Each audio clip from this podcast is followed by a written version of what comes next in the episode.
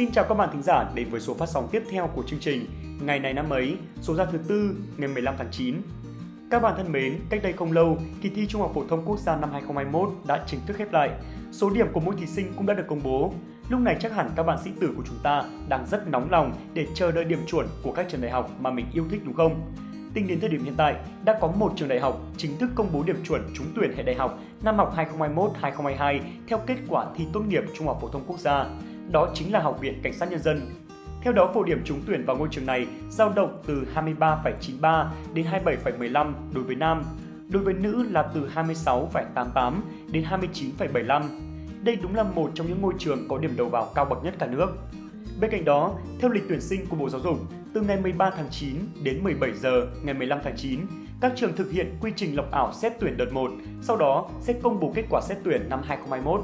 Do đó, nhiều trường cho biết dự kiến sẽ công bố điểm chuẩn ngay trong tối ngày hôm nay 15 tháng 9 như Trường Đại học Kinh tế Thành phố Hồ Chí Minh, Trường Đại học Bách khoa, Đại học Công nghệ Thông tin thuộc Đại học Quốc gia Thành phố Hồ Chí Minh, Trường Đại học Công nghiệp Thành phố Hồ Chí Minh, Trường Đại học Ngân hàng Thành phố Hồ Chí Minh và rất nhiều các trường đại học khác. Ngoài phương thức xét điểm thi trung phổ thông quốc gia thì ngay từ đầu tháng 8 đã có rất nhiều trường cũng đã công bố điểm trúng tuyển theo các hình thức xét điểm học bạ hay hệ tuyển thẳng. Không biết rằng trường đại học mà các bạn yêu thích đã công bố điểm chuẩn chưa nhỉ? Nếu như rồi thì hãy cùng chia sẻ những tin vui cho chúng mình cùng biết nha. Chúc các bạn sẽ trúng tuyển vào trường đại học mà mình yêu thích.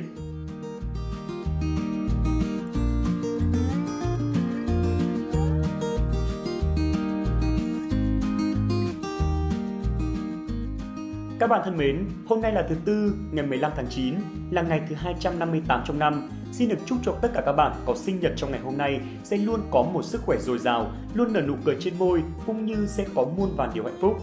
Các bạn ạ, hạnh phúc là do ta tự tạo ra, không ai có thể thay ta đem đến hạnh phúc cho mình cả.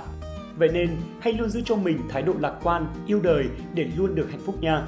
Chúc các bạn một ngày vui vẻ.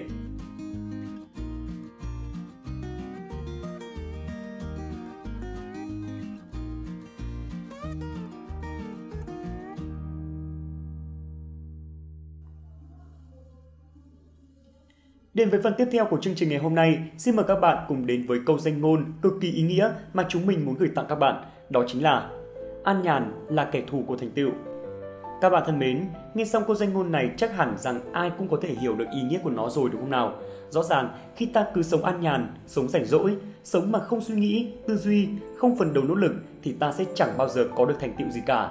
Và cuộc sống cứ trôi qua từng ngày mà chẳng có những dấu ấn, những kỷ niệm, những bài học nào hết chuyện gì trên đời này cũng có cái giá của nó cả. Không bỏ công sức ra thì ta chẳng bao giờ có được những thứ mà ta muốn, hoặc có được nhưng nó cũng chẳng bền vững. Những gì xây nên từ chính sức lực, sự cố gắng và tư duy của ta thì nó mới ở bên ta lâu dài. Ai sống trên cuộc đời này cũng nên có những thành tựu của riêng mình để khi ta không còn trên cuộc đời này nữa thì những thành tựu đó vẫn còn, giá trị của ta vẫn sẽ được nhắc mãi. Hãy từ bỏ sự an nhàn ta mong muốn trước mắt để cố gắng xây dựng thành tựu cho riêng mình khi có thành tựu, ta sẽ thấy ta đã sống thật ý nghĩa, thật đáng sống. Thêm vào đó, ta sẽ cảm thấy hạnh phúc với những gì ta đã làm được. Phần cuối của chương trình ngày hôm nay, xin mời các bạn cùng đến với những sự kiện nổi bật của ngày 15 tháng 9 này trong quá khứ qua phần thể hiện của hai MC vừa đáng yêu vừa thông thái của chúng mình.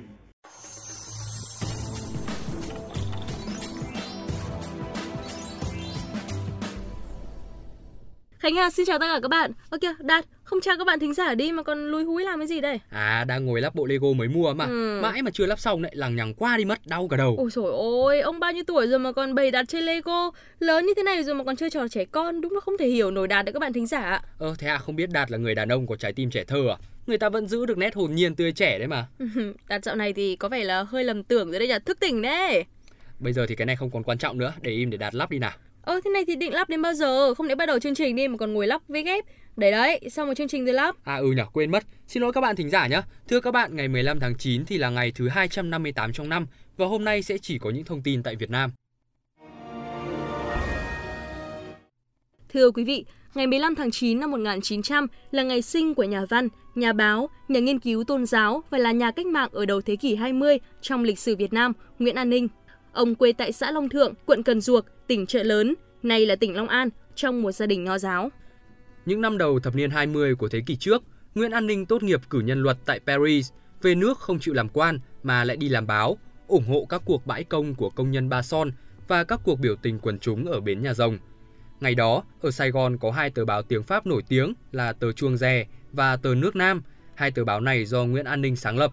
Những bài báo cùng với những buổi diễn thuyết của ông đã thức tỉnh lòng yêu nước trong nhân dân và đặc biệt là trong lớp trẻ. Năm 1918, ông sang Paris học ngành luật và tốt nghiệp cử nhân loại xuất sắc tại trường đại học Sorbonne. Vào thời gian này thì ông gần gũi với Phan Châu Trinh, Phan Văn Trường, Nguyễn Thế Truyền và Nguyễn Ái Quốc. Đối với Nguyễn Ái Quốc, ông là bạn, là người cộng sự tham gia sáng lập Hội Liên hiệp các dân tộc thuộc địa, cùng viết bài và quảng bá cho báo Người cùng khổ.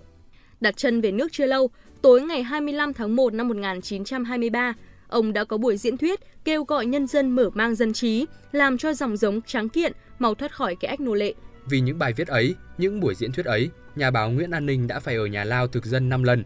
Lần thứ 5, ông bị bắt vào ngày 5 tháng 10 năm 1939 và đây cũng là lần cuối cùng. Lần này, Nguyễn An Ninh nhận án 5 tù lưu đày tại Côn Đảo. Ở đây, ông bị hành hạ làm cho kiệt sức và mất trong tù vào ngày 14 tháng 8 năm 1943, hai năm trước khi nước nhà giành được độc lập, hưởng dương 43 tuổi. Giáo sư, nhà giáo nhân dân, anh hùng lao động Trần Văn Dầu nhận xét về Nguyễn An Ninh.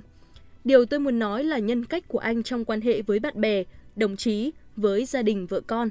Anh khiêm nhường, hiền từ và nhân hậu. Anh san sẻ bát cơm manh áo, dốc cạn đồng xu cuối cùng cho người khổ hơn anh. Anh nhường từng lon nước, chỗ nằm cho bạn tù. Anh đem cả tình thương, trí thức, dìu dắt cho những ai còn lầm lỡ, bất hạnh, kém may mắn hơn anh. Ai đã gặp anh một lần đều yêu quý anh, một nhân cách lớn lắm, một tấm gương sáng ngời cho thời đại này. Tự thân cuộc đời anh đã đẹp, không cần chúng ta phải tô điểm gì thêm. Một con người như vậy không dễ có, bình dị nhưng vĩ đại.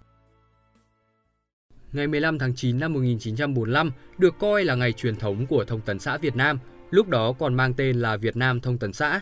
Đây là ngày Việt Nam Thông tấn xã chính thức phát đi bản tuyên ngôn độc lập và danh sách thành viên chính phủ lâm thời của nước Việt Nam Dân Chủ Cộng Hòa bằng ba thứ tiếng Việt, Anh và Pháp.